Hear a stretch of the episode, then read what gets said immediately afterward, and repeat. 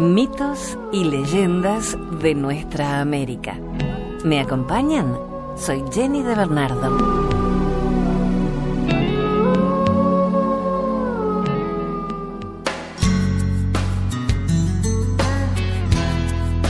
Esta es una leyenda calchaquí. El plumaje de los pájaros. Cuéntase que en épocas muy remotas ya existían en nuestros campos y bosques plantas que ostentaban flores de preciosos y variados colores, fuesen estas grandes o pequeñas, de corolas múltiples o sencillas, de exquisito perfume o sin él. Pero si las flores podían lucir sus hermosos colores, no sucedía lo mismo con nuestros pájaros, cuyo plumaje era en todos igual. Es decir, del color de la tierra, con los que los hicieran el dios Inti, Mamaquilla y la Pachamama. Nosotros, pensaron con toda justicia nuestros pájaros, también podemos, como las flores, lucir en nuestras plumas esos mismos colores con los que ellas llaman la atención, haciéndose admirar tanto. Y como era deseo de todos los pájaros poder lucir en su cuerpo plumas de bonitos y vivos colores, resolvieron reunirse para pensar en el medio de conseguirlo. ¡Qué divina algarabía hubo en el bosque aquella mañanita a la salida del sol! Apenas disipadas las sombras de la noche, se dejó oír entre el ramaje el bullicio de los pajaritos al despertar en sus nidos y la inquieta charla de los que en ligero vuelo se ubicaban a la espera de las deliberaciones. Cantos melodiosos, trinos delicados, agudos silbidos, voces alegres, murmullos ligeros, mil rumores y grandes cuchicheos llenaban de vida el verde follaje. Los más madrugadores, como la calandria, el hornero, la cachila, el churrinche y el jilguero, fueron los primeros en abandonar sus nidos, recomendando a sus pichoncitos mucha obediencia y cuidado mientras durara su ausencia. Millares de pájaros, cantando todos a la vez, llegaban poco a poco y aumentaban el regocijo de aquella hermosa madrugada, prestándole animación con su revolotear inquieto sobre las plantas y las flores. Jamás habíase visto reunión más llena de alboroto y alegría. El sol, despuntando en el oriente, el reflejo de su luz sobre las hojas tiernas de las plantas, la frescura de la brisa, la fragancia y belleza de las flores, el grato albergue a la sombra de los árboles y la delicada armonía de los cantos de las aves. He ahí el indescriptible cuadro de aquella notable asamblea de pájaros de nuestra tierra que querían para sus plumas los colores de las flores. Cada uno de los concurrentes manifestó su modo de pensar y las opiniones fueron discutidas en el mayor orden y con perfecta educación. Algunos deseaban poseer un solo color en su plumaje, mientras otros aspiraban a muchos diferentes. Estos ansiaban tonos suaves, aquellos los pretendían muy vivos y brillantes. Pero, ¿cómo conseguiremos dar color a nuestras plumas?, se preguntaban. En esto consistía el más importante de los problemas y la mayor dificultad para resolverlo. Después de discutir varias opiniones, algunos propusieron hacer un viaje al cielo para pedir al dios Inti la gracia de que pintase sus plumitas con los colores con que había pintado las flores. A todos les pareció magnífica la idea y batieron sus alitas en señal de aprobación. También idearon la forma de manifestarle su contento en el caso de que les concediese la gracia. Elevarían en su honor un himno de gratitud, uniendo todos sus más melodiosos cantos, himno que sería mucho más solemne y hermoso que aquel con que cada uno los saludaba en la alborada de cada nuevo día. Sin pérdida de tiempo, comenzaron a prepararse para realizar el viaje. Lo suponían largo y peligroso, pero estaban decididos a realizarlo, con tal de lucir el hermoso plumaje con que tanto soñaran. Reunidos nuestros pájaros en bandadas numerosísimas, emprendieron su viaje en una mañana hermosa, pensando regresar antes de la entrada del sol. Dejémoslo en viaje, camino del reino del dios Inti, y mientras tanto veamos por qué algunos se quedaron en la tierra sin volar al cielo en busca de color para sus plumas. Uno de ellos, nuestro laborioso hornerito, se quedó construyendo su nido. Ya sabemos que su plumaje está muy de acuerdo con su arte de humilde y sabio constructor. Desde entonces, el hornero orienta siempre su nido hacia el sol. La tacuarita o ratona no viajó porque sus pichoncitos eran aún muy pequeños y estaba enseñándoles a volar. Desde entonces, solo canta cuando brilla el sol y lo hace mirando hacia él. El pirincho o pirirí tenía la tarea de ser útil en unos sembrados y, como siempre, fue tan cariñoso y buen compañero del hombre. Desde aquella época se lo quiere más por bueno que por bello.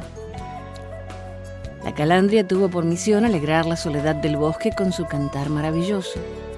Y lo hizo con arte tan exquisito, puso en su canto tanta gracia y armonía, que desde entonces es el pájaro cantor que no tiene rival en toda América. Y hubo uno pequeñito que, por ser tan pequeñito, no pudo volar al cielo. Era el tuminico. Este diminuto pajarito quedó volando inquieto y ligero sobre las flores del bosque. Parecía una grácil mariposa visitando las corolas más bonitas y vistosas. Era tal su impaciencia esperando el regreso de los pájaros viajeros que no se quedaba quietecito ni un instante, ni asentaba sus patitas en el suelo, como ahora. Así anduvo todo el día, de flor en flor, volando delicada y sutilmente. Llegó la hora del crepúsculo. Los viajeros no aparecían. Y pasó también la noche sin que ellos regresaran. El alba de un nuevo día animó el bosque con el despertar de los pájaros que habían quedado en él. Llenos de ansiosa curiosidad, revoloteaban de rama en rama preguntándose la causa de semejante demora. El tuminico no cesaba de volar entre las bonitas flores que tenían sus corolas salpicadas de gotitas de rocío que brillaban a la luz del sol con destellos de piedras preciosas. ¿Qué había ocurrido allá lejos, muy cerca del reino del dios Inti, hacia el que se dirigían contentos y optimistas los pajarillos de la selva? ¿Habrían ofendido a los dioses con su audacia y tal vez recibido por ello algún castigo? ¿Volverían con sus plumitas pintadas o habrían perecido en el largo viaje? Estas y otras mil preguntas se oían entre el susurro de la fronda, en forma de trinos entrecortados y murmullos confusos. Lo que había ocurrido no lo imaginaban los pajarillos del bosque. Fue algo tan magnífico y sobrenatural, tan digno de alabanza y de gratitud, que el recuerdo de aquel hecho extraordinario nos llega a la memoria cada vez que admiramos los bellísimos colores que lucen la mayoría de nuestros pájaros. Inti, dios supremo, que dominaba el aire, la tierra y el agua, considerando muy justas las aspiraciones de sus alados hijitos, decidió que ellas se convirtieran en realidad. Y la realidad fue hermosa. Veréis cómo. Estas tiernas avecillas no podrán llegar a mí, se dijo Inti. Con el calor de mis rayos se quemarán sus alitas y no podrán volar. Es preciso que pinte sus plumitas suavemente y con dulzura. ¿Y qué hizo?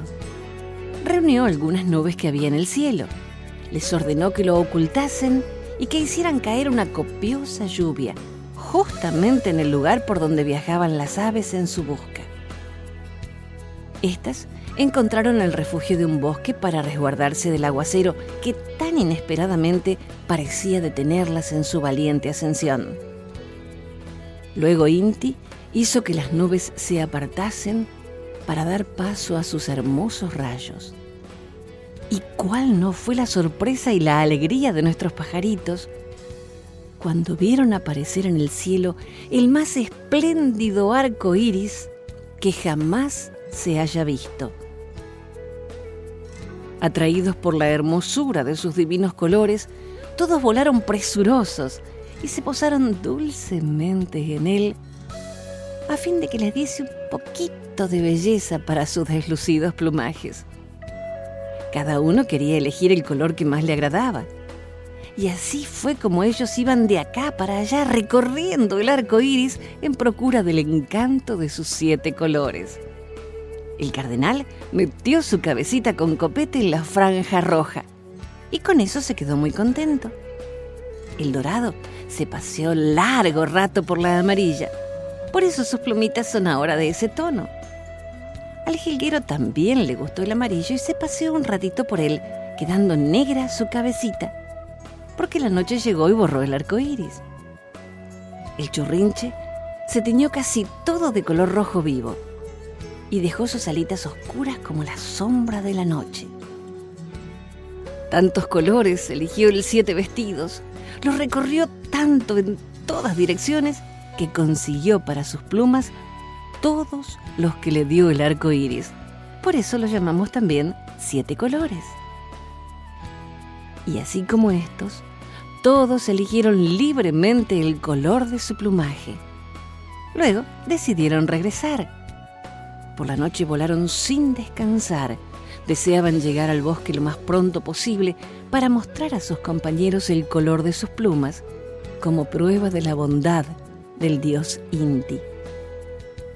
Por eso, al amanecer del día siguiente, instantes después de que los pájaros del bosque abandonaran sus nidos, mostrándose inquietos y afligidos por la tardanza de sus valientes amigos, se vio algo así como una lluvia de flores que caía sobre el verde follaje de los árboles.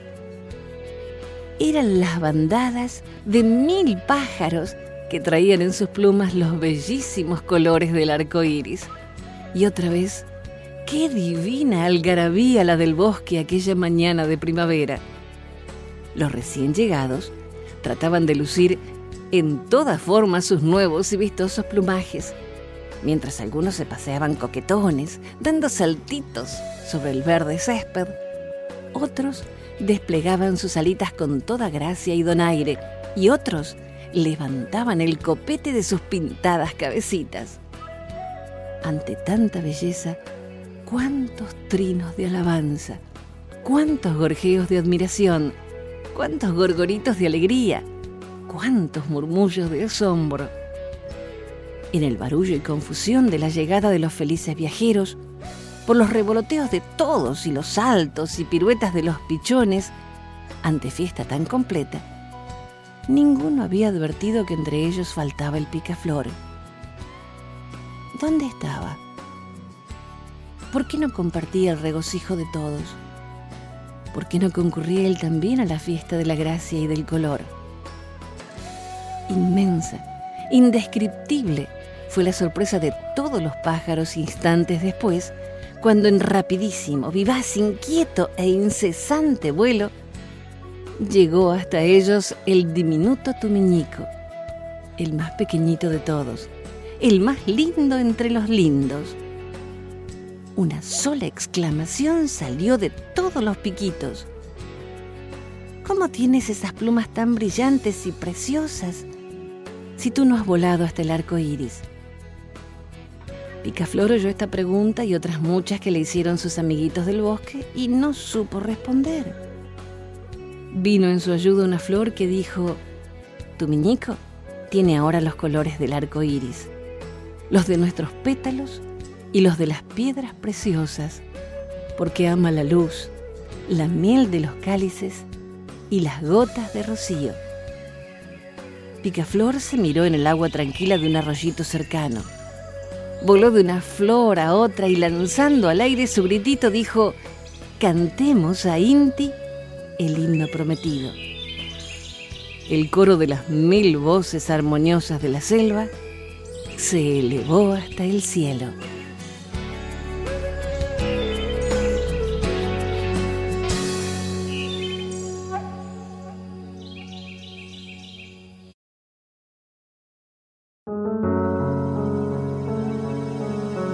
Los hombres serpiente. Veinte guerreros volvían a su casa luego de guerrear. Iban agotados y hambrientos. Esto determinó que se dispersaran en busca de alimento. Uno de los guerreros, apoyando su oído en tierra, dijo que escuchaba una manada de búfalos acercándose. Se prepararon entonces a cazarlos mientras la manada se acercaba rápidamente. El jefe estaba a la cabeza del grupo emboscado, esperando que aparecieran los primeros animales. Pero su sorpresa fue mayúscula cuando descubrió que el ruido no era producto del avance de muchos búfalos, sino que en realidad lo hacía una enorme serpiente, cuyo crótalo tenía el tamaño de la cabeza de un hombre. El terror lo paralizó, pero finalmente logró apuntar a su flecha matando al monstruo. Sus compañeros estaban tan sorprendidos y aterrorizados como él, pero como el hambre era muy fuerte, finalmente decidieron cocinarla y comerla. Todos participaron del banquete menos un niño, que se negó rotundamente a comer la carne de la serpiente, a pesar de que todos aseguraban que era tan sabrosa como la del búfalo. Después de la abundante cena, los indios se acostaron alrededor de una fogata y se durmieron. En mitad de la noche, el jefe despertó, descubriendo horrorizado que todos sus hombres se habían convertido en serpientes y que él mismo ya era mitad ofidio, mitad hombre. Reunió a sus hombres y todos se acercaron rodeando al niño que no había comido a la serpiente muerta. El pequeño se echó a llorar pensando que las serpientes lo atacarían, pero ellas lo tranquilizaron y le dieron todos sus amuletos y pertenencias. A pedido de los transformados, juntó todos los obsequios en una bolsa que depositó en la cima de una colina cercana, debajo de unos árboles. Luego, las serpientes le pidieron que volviera al poblado para alertar a los demás de la suerte corrida por los guerreros, y el niño así lo hizo. Antes de retirarse, las serpientes dieron al niño un mensaje para sus parientes, que serían visitados en el verano todos los parientes de los guerreros serpiente y que esperaban que todos se presentaran. Pasaron los meses y llegó el verano. La tribu entera se preparó para la visita de los parientes transformados. El encuentro tuvo lugar en las afueras del pueblo. Allí, todos se sentaron y las serpientes disfrutaron de la compañía de sus seres queridos, quienes les habían traído sus caballos y todas sus pertenencias. Cuando llegó el invierno, las serpientes desaparecieron llevando consigo sus caballos y sus posesiones, y nunca más las vieron.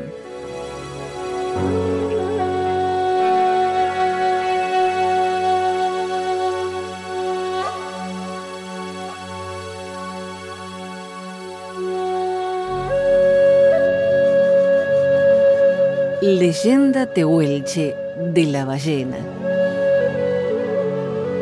Hace muchos años atrás, la ballena no vivía en el mar, sino en la tierra, entre los tehuelches.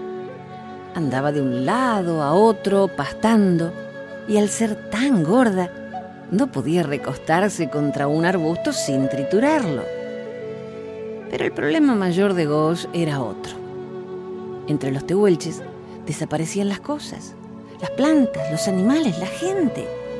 Zorros, maras, peludos, los quillangos de piel de guanaco, los perros con que los indios cazaban, un árbol con su raíz, una bandada de flamencos se evaporaban sin explicación.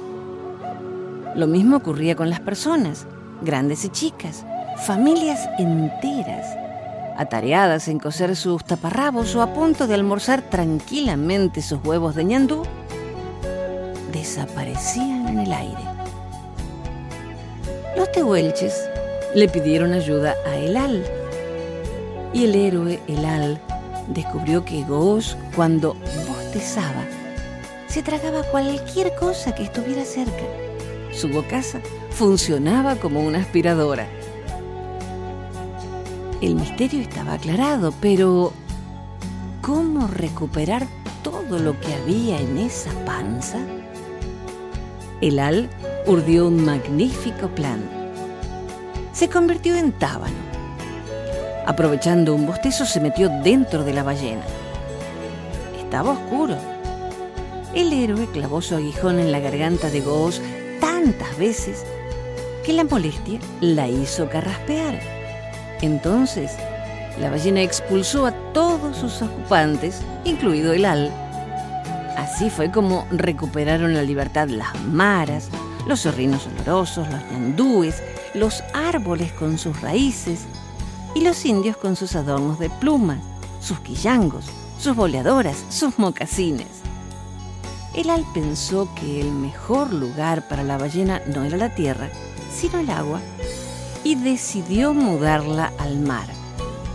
Transformó sus patas en un par de aletas y la mandó a vivir en el océano, con orden de no tragar nada que fuera más grande que un huevo de langostino enano.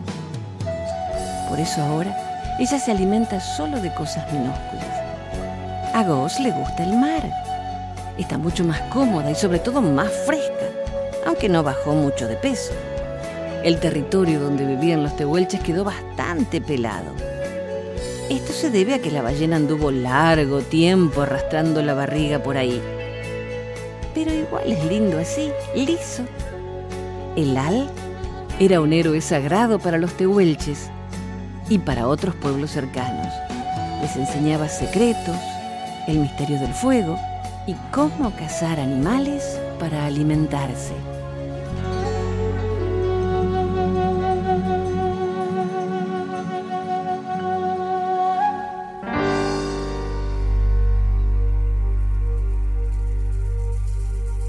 El Puente del Inca, una leyenda calchaquí.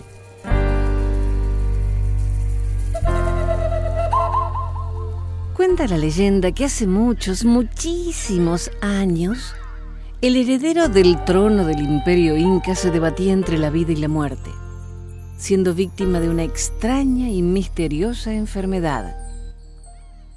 Las curas, rezos y recursos de los hechiceros nada lograban y desesperaban por no poder devolverle la salud.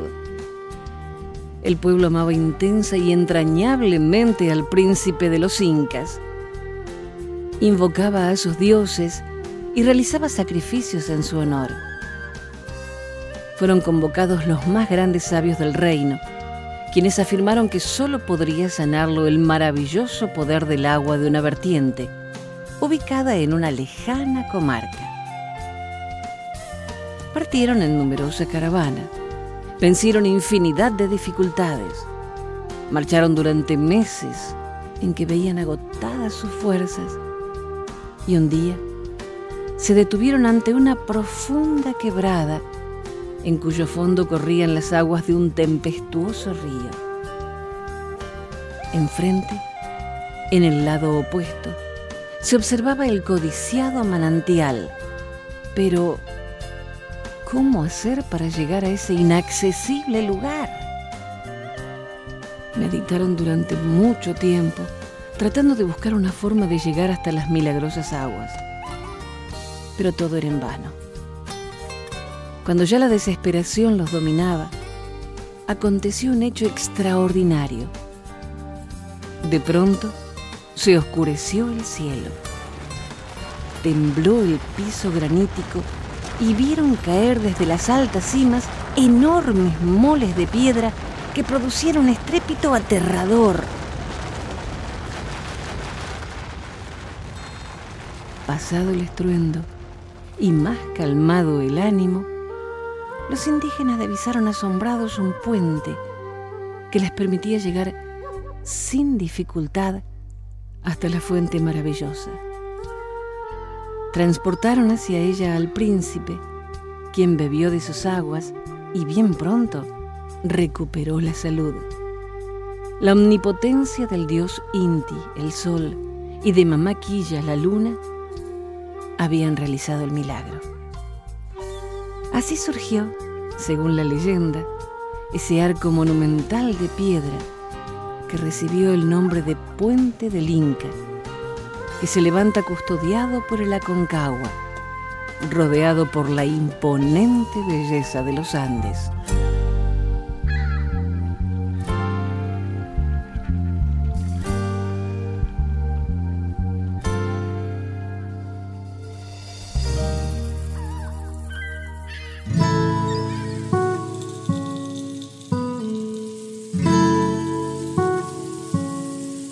Esta es una leyenda de Aguita, la flora del cactus.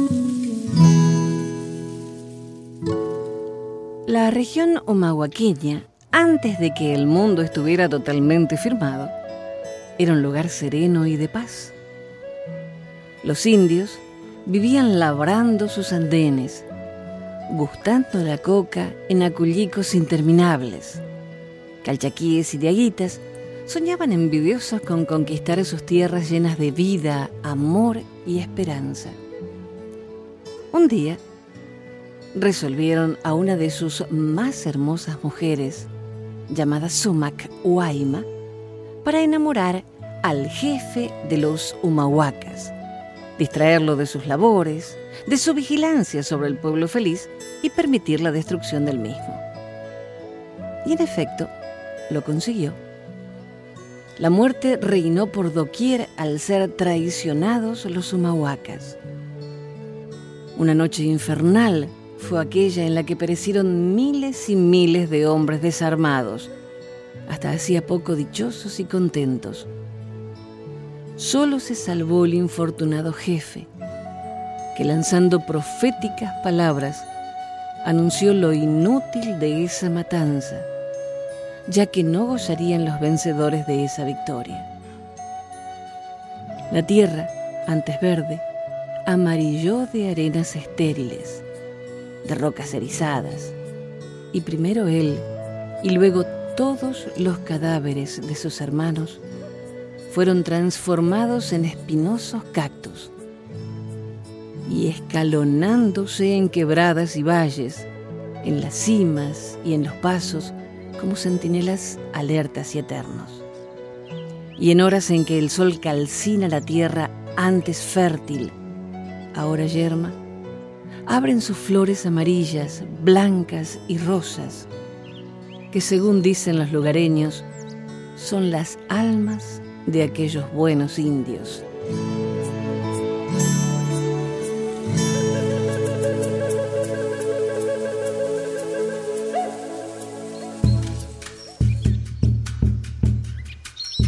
Los mandamientos indios. Trata a la tierra y a todo lo que hay en ella con respeto. Muestra gran respeto por tu semejante. Trabaja junto para el beneficio de toda la humanidad. Da asistencia y cariño donde se necesite. Haz lo que creas que está bien. Mira después el bienestar del cuerpo y la mente. Dedica una parte de tus esfuerzos al bien común. Sé sincero y honesto siempre.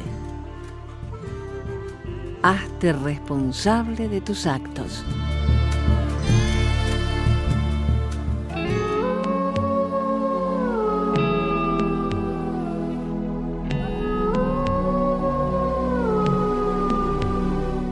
Hasta el próximo relato. Soy Jenny de Bernardo.